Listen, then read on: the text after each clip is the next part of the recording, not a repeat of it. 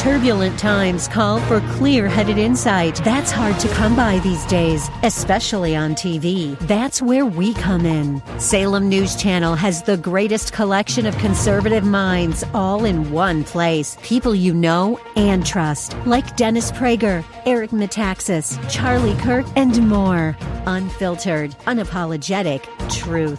Find what you're searching for at snc.tv and on Local Now, Channel 525. And good morning. I'm Gary Randall. Thank you so much for joining me today.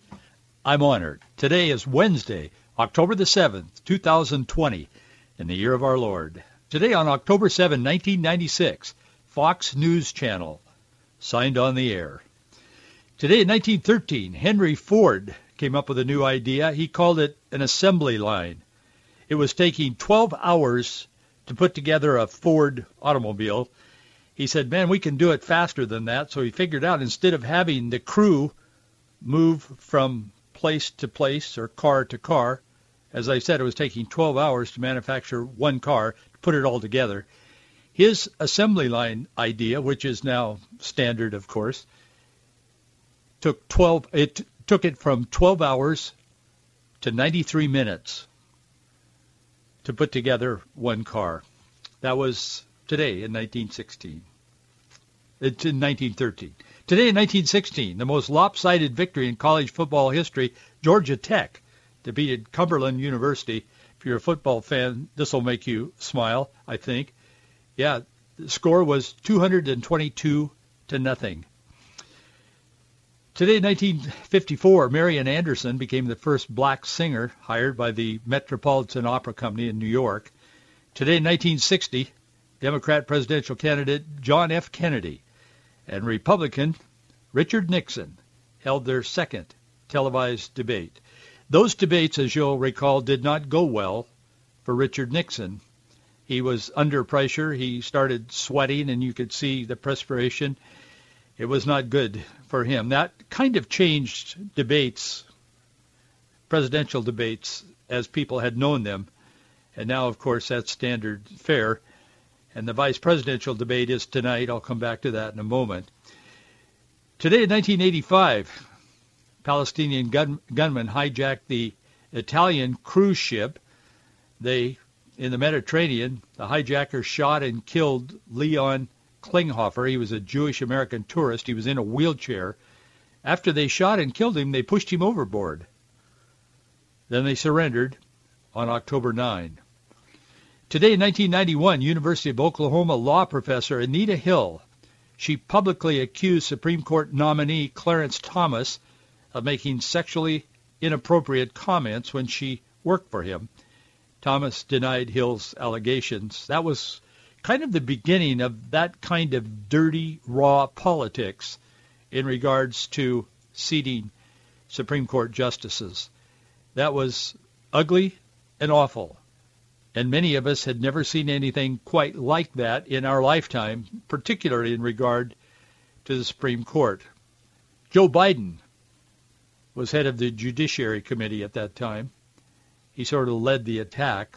He's later apologized that he didn't he didn't do more for Anita Hill. Today in 2003, California voters recalled Governor Gray Davis, and they elected Arnold Schwarzenegger their new governor. Personally, he turned out to be a disaster, fathering a child with the lady who cleaned their home, among other things. That's bothersome. Last night, President Trump tweeted that he has fully authorized the total declassification of any and all documents pertaining to the FBI's investigation into the Trump campaign and Hillary Clinton's private email server. He said, I have fully authorized the total declassification of any and all documents pertaining to the single greatest political crime, he put crime in all capital letters, in American history, the Russian hoax. Likewise, the Hillary Clinton email scandal, he said, no redactions.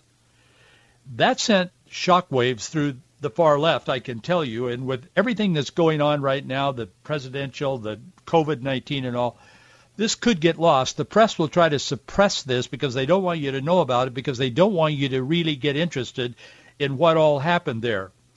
But all of that hoax that was that went on for three years and turned out to be just that. I mean, Trump was right.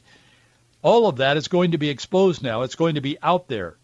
And the conservative news organizations will be reporting on it. I will keep you abreast of what's happening. We'll pay attention to it.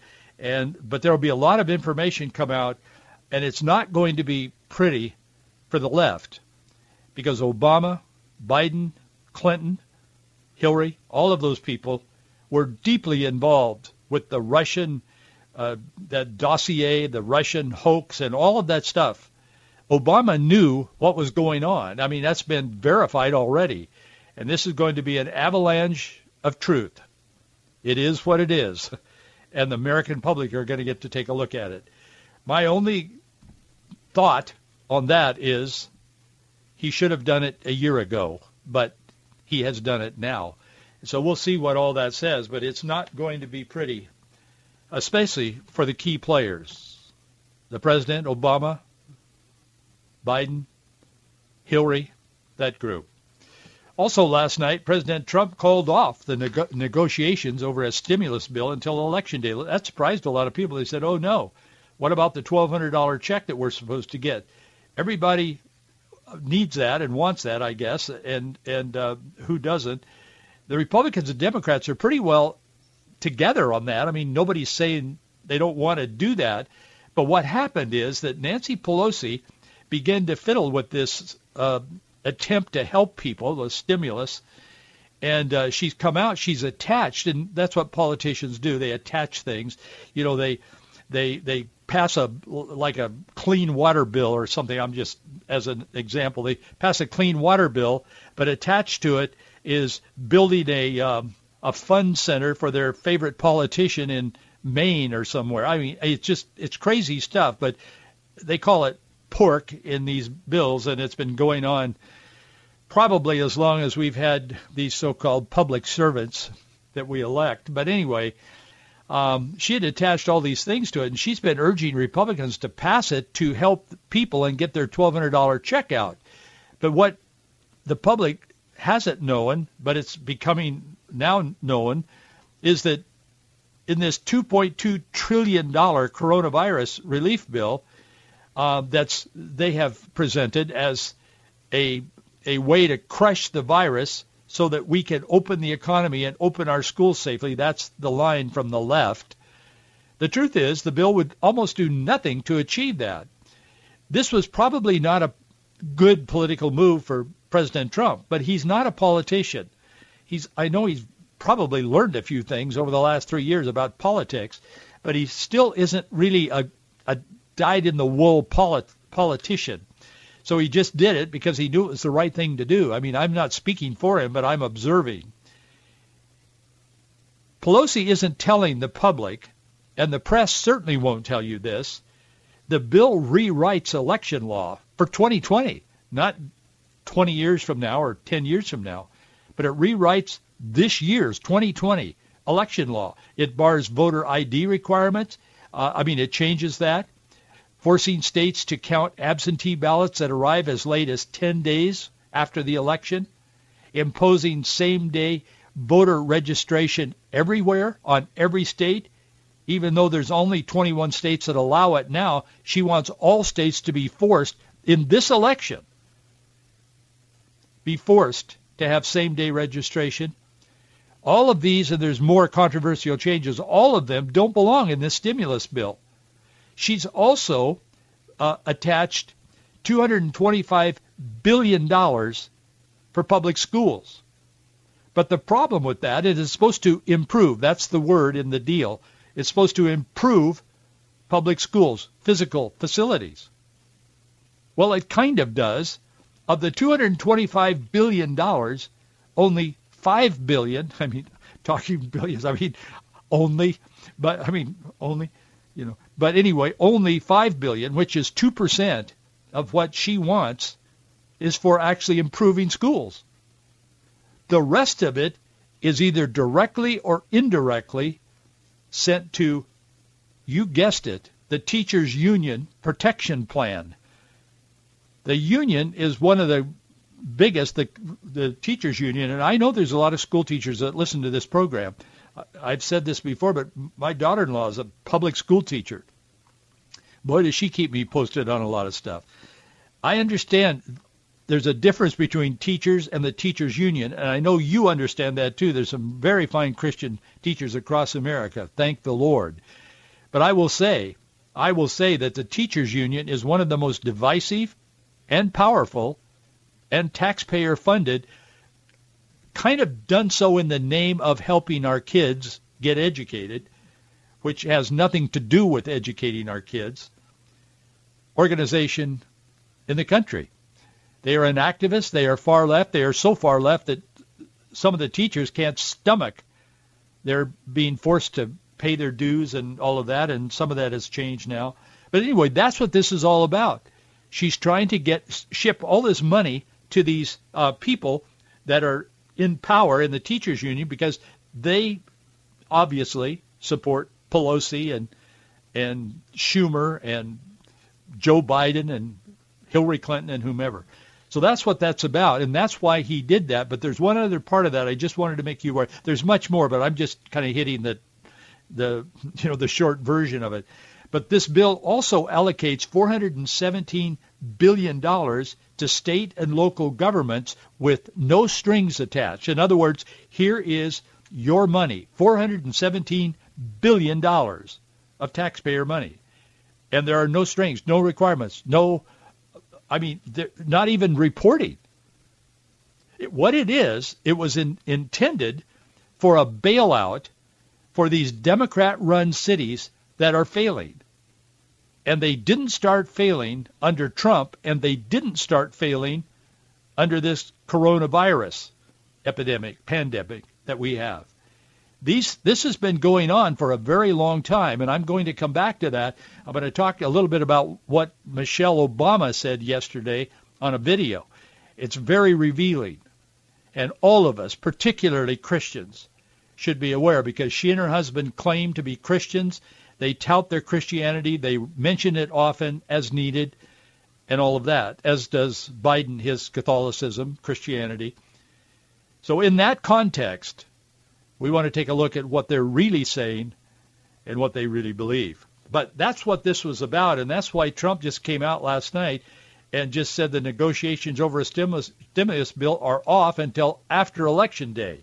I don't think Nancy Pelosi expected that at all. I don't think Schumer expected it. I don't think any of the politicians did. As I said, Trump is not a politician. He just isn't. Before I get to the Michelle Obama piece I want to talk to you about, I want to thank you again for your response to our need. We had mentioned that we needed to upgrade our computer systems in the office and so on, and er, all that runs this program as far as the business part of it.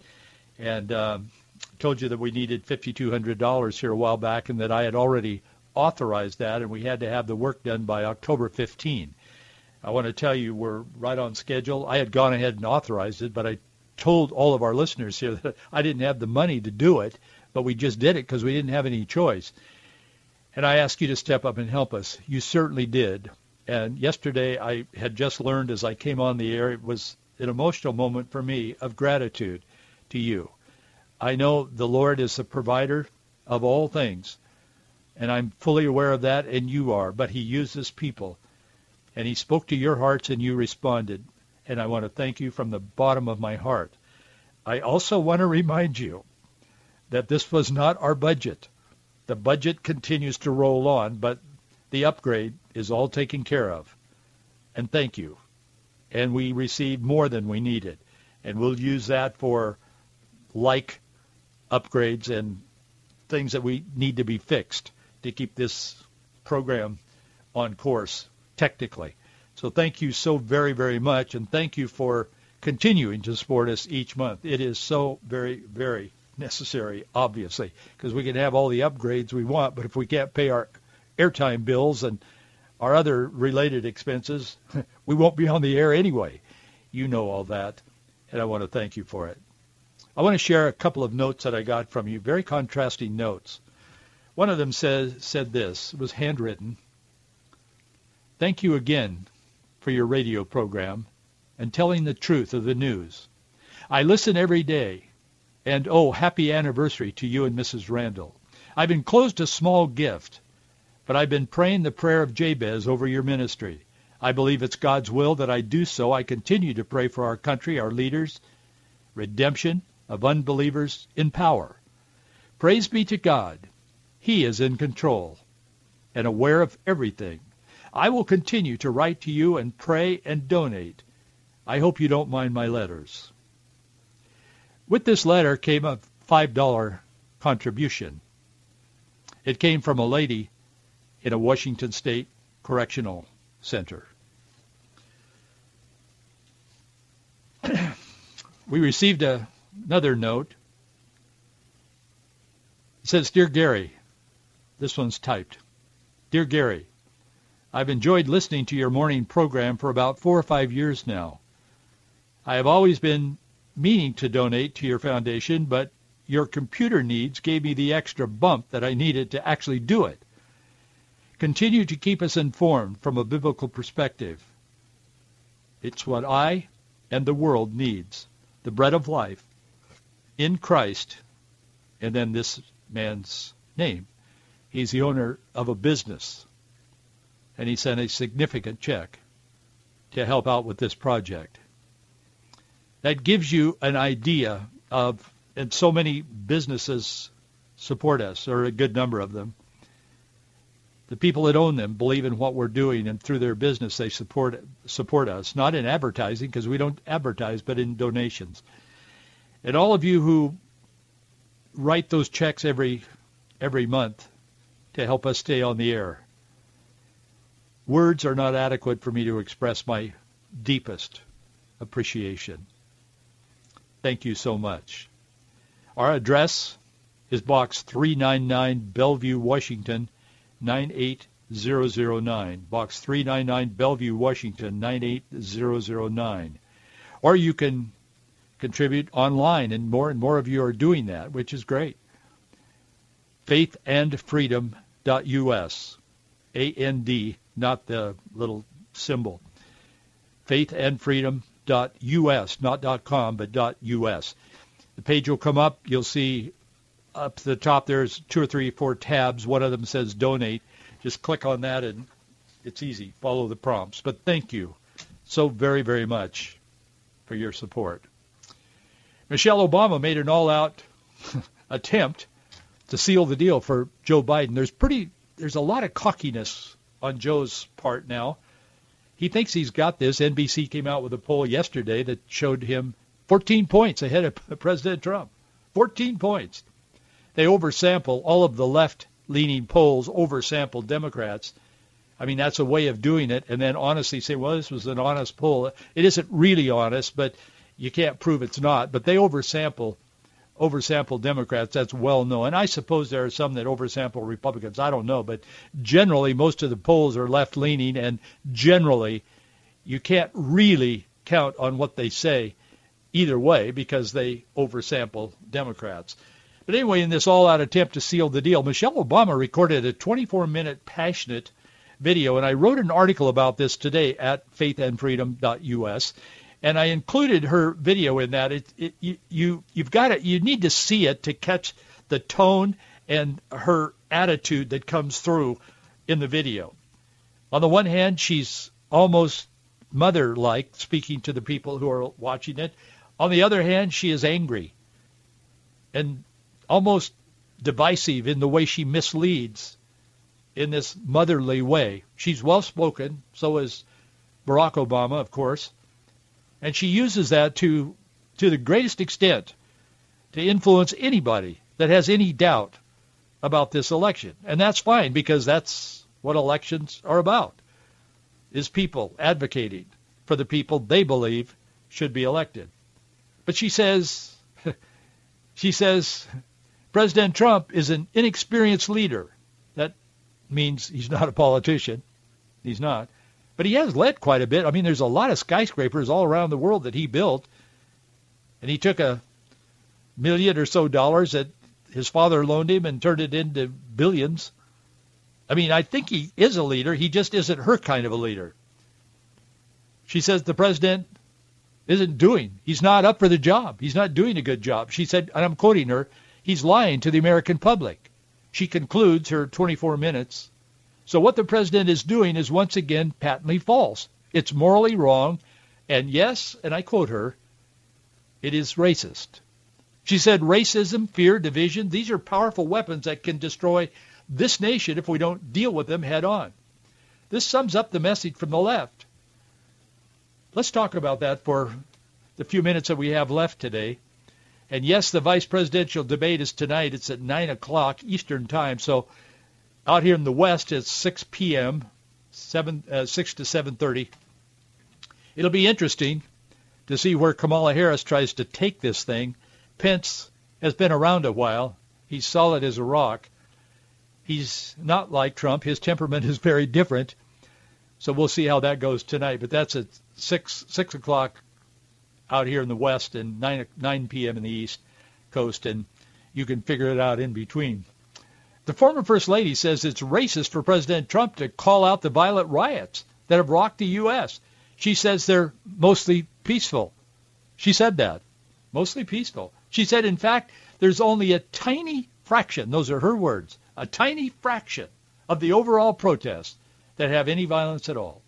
These words may sound familiar because the local news guys every night in markets across America, probably the TV news you watch if you watch any, I'm watching less and less of it, but they come on and say, there was a demonstration in Seattle, there was a demonstration in Portland or Chicago or New York or, or the Tri-Cities or whatever.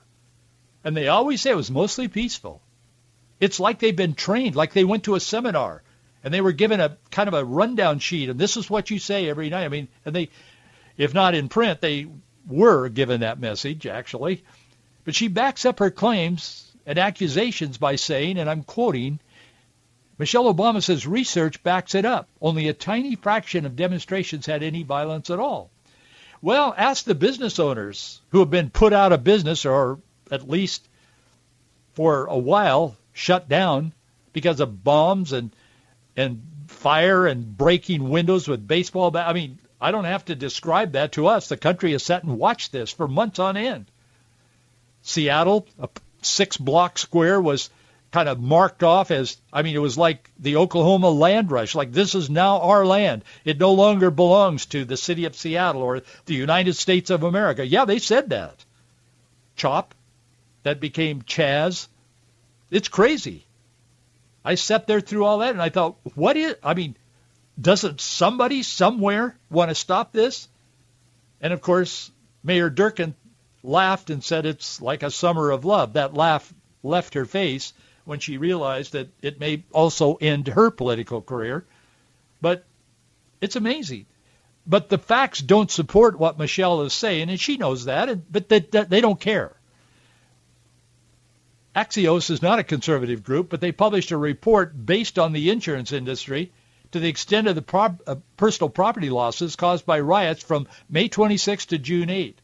These peaceful protests, riots, which are not so peaceful as we know, they have in, in accumulated damages by the insurance uh, companies of America, they have created damages, real damages, that are insurable they're right at a billion dollars.